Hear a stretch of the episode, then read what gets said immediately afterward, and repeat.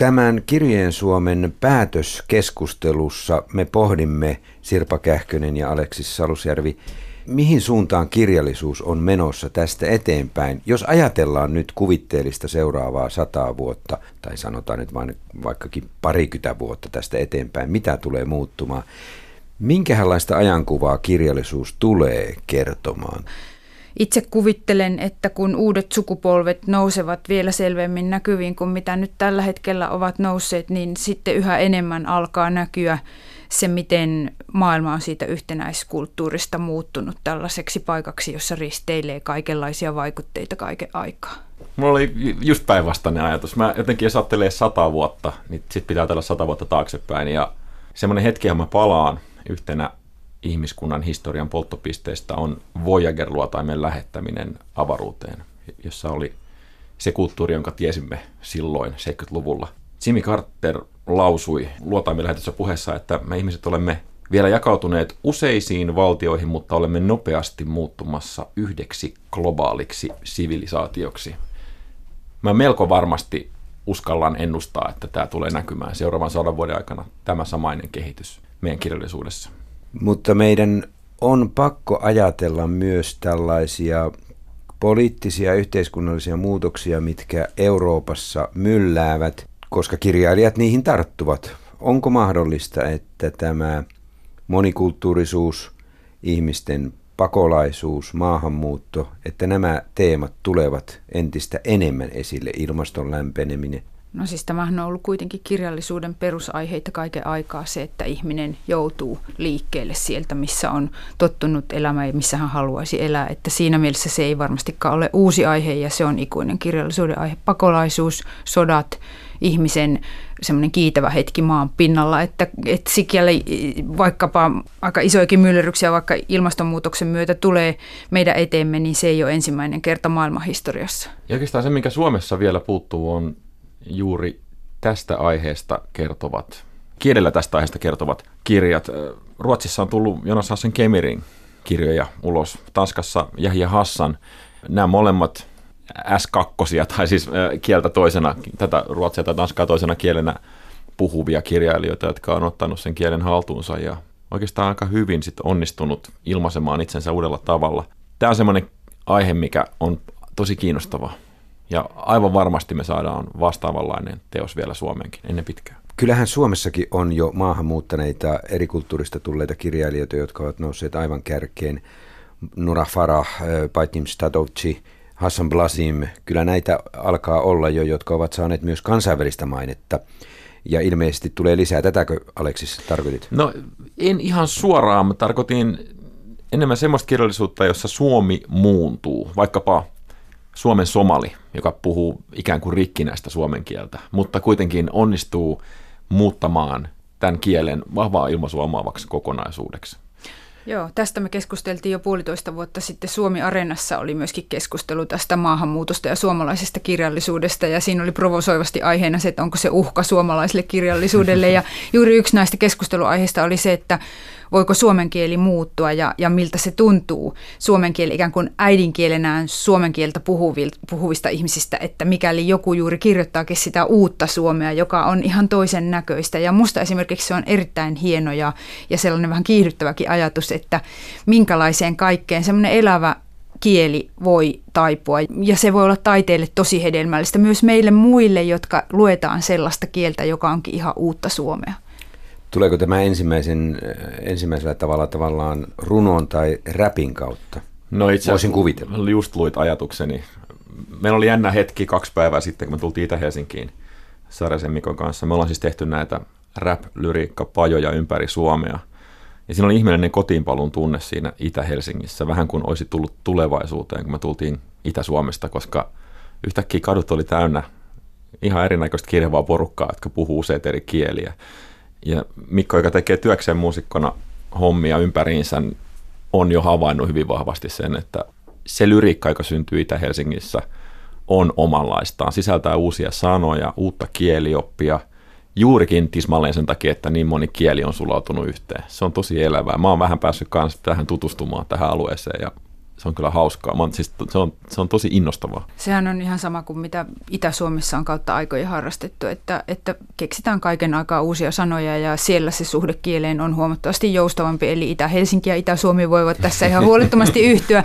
Meiltä t- löytyy tukea kaikelle Suomen uudiskäytölle. Tuohan antaa myös toivoa sille, että runous ei ole häipymässä mihinkään. Kirjailijalehdessä Jyrki Vainonen jonkinlaista huolta kantaa siitä, että runous ei löydä lukijaa tai runous ei näy missään, vaikka sitä kustannetaan. Mutta onko niin, että tämän kirjojen myynnin, myynnin myötä runous jää vähäisemmäksi ja vähäisemmäksi? Vai onko tässä se mahdollisuus, että runous kuitenkin nousee? Tämä on murros. Eli tämä murroksessa, että kaupallisessa kustantamisessa runoudelle on jäänyt tämmöinen vahva marginaalirooli. Se on ollut sitä ties kuinka kauan. Ja samaan aikaan sitten taas muilla muodoilla, runouden muut muodot, etenkin lyriikka ja varsinkin tämä rap, on semmoisia runouden muotoja, jotka tavoittaa aivan valtavan määrän nuorisoikäluokkia. Ja vieläpä hauskasti niin, että ne, jotka kärsii vaikka lukihäiriöistä tai jolla on keskittymisvaikeuksia, jotka ei useinkaan löydä tietään kirjastoon, saattaa olla aika moisia lyyrikkoja. Et mulla on semmoinen ajatus, että runous jättää ihmisen viimeisenä. Siis ihan konkreettisesti hautajaisessa luetaan runoja, mutta myöskin niin, että kun tarinat ja pitkät romaanit ei enää jotenkin jää käteen, niin sitten kuitenkin riimit on vielä päässä.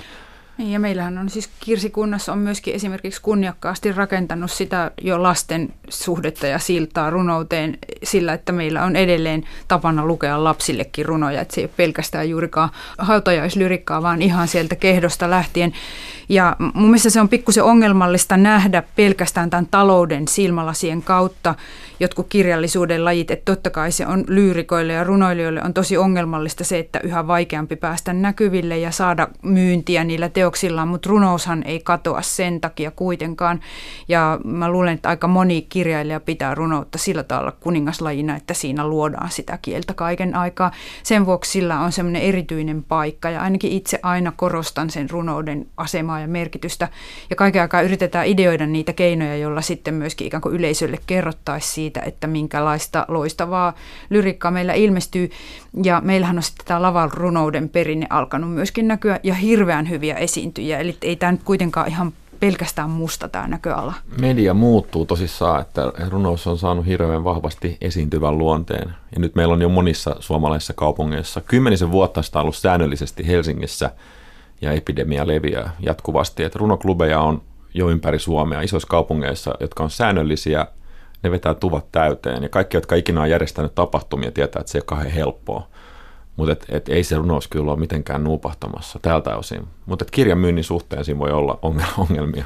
Juuri olin tulossa tuohon. On kaksi uhkakuvaa kuitenkin. Kirjan myynti on tullut jo useamman vuoden alaspäin, mutta sitten kun tunkeutuu tarkemmin niihin lukuihin, esimerkiksi tämän vuoden osalta joulumyynti siitä puuttuu, niin kauno, kotimainen kaunokirjallisuus ja käännöskirjallisuus on lisännyt myyntiään. Oppikirjat, tietokirjat ovat pudonneet ja nuorten kirjojen myynti, levikki on, on vähentynyt. Ja sitten tämä toinen huoli, se, että lukeminen vähenee. Se on se iso huoli, josta kannetaan nyt todella, todella huolta. Se on nimenomaan nuorten osalta vakavaa, jos nuoret lukevat entistä vähemmän. Kuinka paljon se vaikuttaa siihen, että kirjallisuus ei enää ole se keskustelun aihe ja keskustelun aiheuttaja? No mä luulen, että siinäkin voi olla sellaisia ihan luontaisia vaihteluita, että suomalainen kulttuuri on kyllä tämmöinen vahvasti huolikulttuuri ja mä vähän haluaisin tähän kirjallisuusalan keskusteluun välillä näitä positiivisia näköaloja, että se pikkusen alkaa sitten ruokkia jo itseään myös, kun me ollaan aina kauhean huolissaan ja mustalla mielellä siitä, että,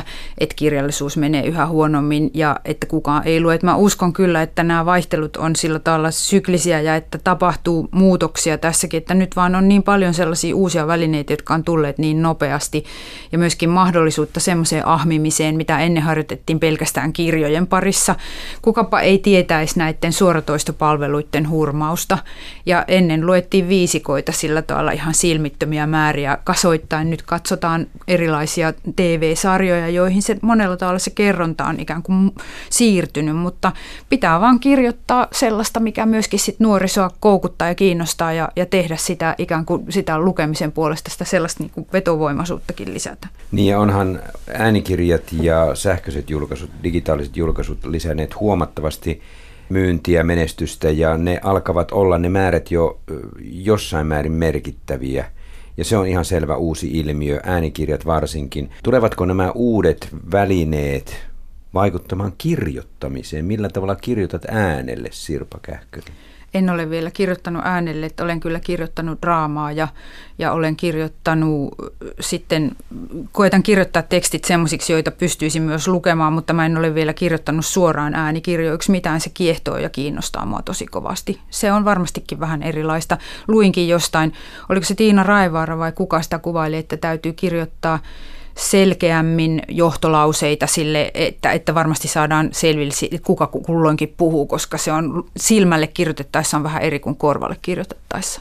Puhutaan vähän kielestä ja ilmaisusta. Aleksis Salusjärvi olit Finlandia esiraadin puheenjohtaja ja luit valtavan määrän tämän vuoden kirjallisuutta. Minkälainen on tämän hetken kirjallisuuden kieli? Miten, miten se kuvaa aikaa? Aika iso kysymys. Iso, iso kysymys ja hauska kysymys, koska musta tuntuu, että me eletään just nyt jonkunnäköisen kultakauden harjalla monimuotoisuuden takia. Kirjallisuus on tosi monimuotoista ja siitä on hankala sanoa mitään yleistyksiä tuossa suhteessa. Että et on olemassa, ne on vähän tapauskohtaisia asioita, että et kirjallisuutta leimaa tällä hetkellä vahvasti se, että kirjoja pitää lukea – yksitellen ja jokainen kirja opettaa lukemaan itseään. Ja ne voi paitsi sanastollisesti, niin myöskin kieliopillisesti muovata aika paljonkin sitä, mikä on totuttua ja helposti jotenkin ymmärretään ikään kuin kielen perustilaksi. Mä oon tätä tervehtinyt äärimmäisellä riemulla. Että se semmoinen realistisen proosan tai klappiproosan hegemonia, varmaan se on edelleenkin olemassa, mutta kyllä siellä on sivuääniä. Että meillä on aika monen kuoro nyt just parasta aikaa meneillään.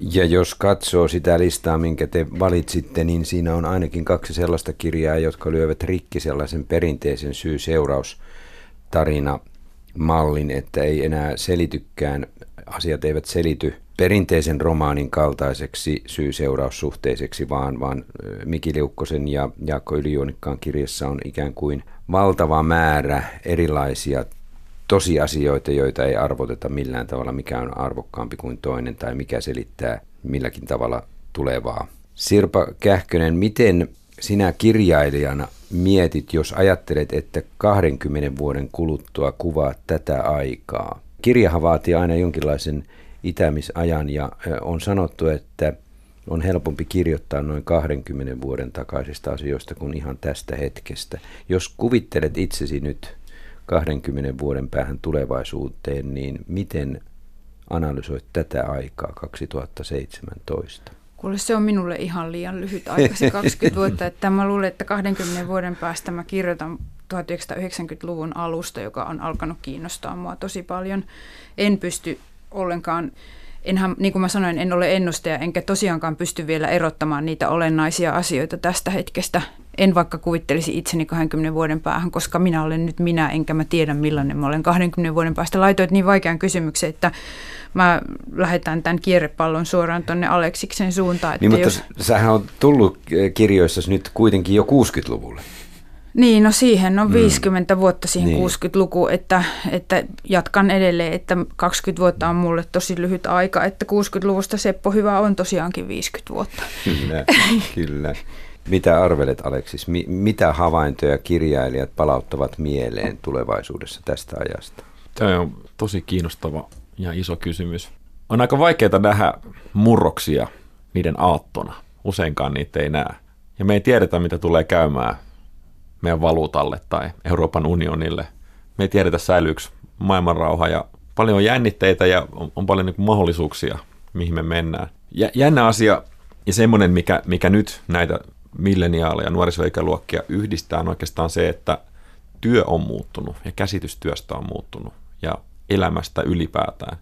Että semmoinen yhteiskuntajäsenyys, joka tulee sen työn kautta tai oman ammatin kautta, onkin yhtäkkiä ihan eri tavalla määrittyvä asia. Ja melko varmasti tämä tulee kyllä heijastumaan kirjallisuudessa, koska se, se mikä kytkee ihmisen maailmaan, ne asiat, me ollaan vähän niin kuin projektiyhteiskunnassa, että on erilaisia projekteja, mitä nuoret tekee ja, ja yrittää löytää paikkansa maailmassa, ne hirveästi rakentaa omaa CVtä ja, ja ne hirveästi rakentaa erilaisia sosiaalisia suhteita, jotta niillä olisi keinoja jotenkin integroitua tähän kaikkeen. Se on aika erilainen kuvio kuin mitä oli vielä 20 vuotta sitten. Ja on se musta aika kiinnostavaa, että millä, tavalla se tulee näkymään sitten niissä tarinoissa, kun niitä katsotaan taaksepäin. Ehkä tuohon voisin vielä sanoa sen verran, että toisaalta taiteilijat on aina projektityöläisiä ja on yhteiskunnan ulkopuolisia ihmisiä, että se on hirveän vaikea sanoa, että mikä on se syy-seuraussuhde, niin koko tämä problematiikka, että minkä verran kirjallisuus tai taide ylipäätään kertoo juuri siitä ajasta, jossa se taiteilija elää. Et se on se, mikä tietenkin juuri esimerkiksi tämän sata kirjaa koko hankkeen yksi semmoinen peruspilari on ollut, ja joka voi, jota voi pitää joko hyvänä tai sen voi kyseenalaistaa. Että, että siinä mielessä voi olla, että tulevaisuudessa kirjoitetaan projektiyhteiskunnasta, mutta mä voin vakuuttaa, että kirjailijat elää jo tällä hetkellä, on eläneet Suomessa niin kauan kuin kirjailijoita on ollut, on eläneet nimenomaan projektiyhteiskunnassa. Nimenomaan, ja tämä oli meillä kirjojen Suomisarjan tekijöillä vaikeutena, kun me luimme niitä ajankohtaisia ilmiöitä niistä kirjoista esille, muun muassa 20-luvun alussa sitä, miten kirjailijat yrittivät löytää muutakin kuin vihaa. He ihan selvästi lähtivät etsimään toisenlaista tulevaisuutta ja, ja onneakin, mahdollisuutta onnea. Sodan jälkeen lasten ja nuorten kirjallisuuden nousu oli hyvin merkittävä. Sillä tavalla kirjoitettiin nuorille uudenlaista tulevaisuutta, toivoa tulevaisuudesta. Kuinka olennaista on se, että kirjailija ikään kuin on kiinni näissä ajankohtaisissa yhteiskunnallisissa ilmiöissä?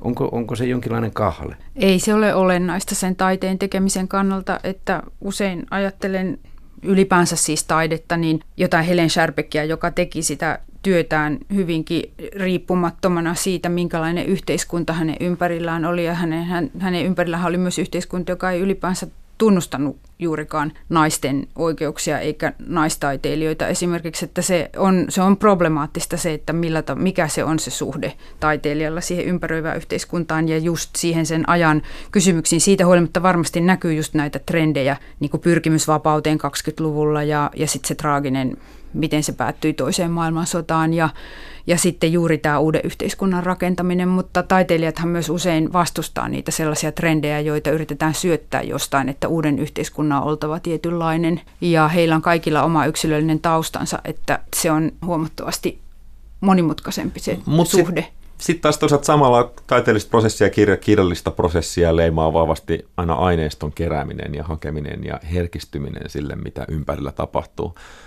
että jos kirjoittaa jostain aiheesta ja sitten ilmestyy lehtijuttu, niin kyllä kirjailija sen leikkaa talteen ja, ja, ja niin kuin kerää ympäriltään juuri niitä virkkeitä, jotka tukee sitä omaa projektia ja prosessia. Ja siinä mielessä kaikki on aikansa lapsia kiinni siinä ympäristössä, missä on. Totta kai, mutta eihän aineistoa kerätä pelkästään nykyhetkestä, että siis kaikki eivät suinkaan kirjoita pelkästään nykyhetkestä, vaikka se tietyllä tavalla on yksi tulkinta, että menneisyydestä tai tulevaisuudesta kirjoittavat ihmiset kirjoittaisivat aina periaatteessa siitä omasta ajasta. Ja totta kai esimerkiksi historian tulkinnat muuttuu ja sen vuoksi esimerkiksi samoista ilmiöistä kirjoitetaan usein eri vuosikymmenillä uusia tulkintoja. Se on ihan selvä, mutta siitä huolimatta se on monimutkaisempi se taiteilijan suhde siihen omaan aikaansa kuin se, että hän ikään kuin kuvaisi sitä ja sitten myöhemmin voitaisiin ikään kuin, koska se on mielenkiintoista myös, että tässä projektissahan on ikään kuin ensin otettu trendejä ja sitten luettu ne niihin teoksiin. Ne varmastikin näkyy siellä, mutta kuitenkin. Mm, tuosta Sirpa Kähkönen olen eri mieltä. Ensin koottiin liste ja huomattiin, että siellä on ikään kuin trendejä tai sisätarinoita, miten naisen rooli on muuttunut, miten maalta muutto näkyy niin näissä kirjoissa tai miten miehen rooli tai lasten asema perheessä näkyy. Se oli meille yllätys, kun lista oli valmis.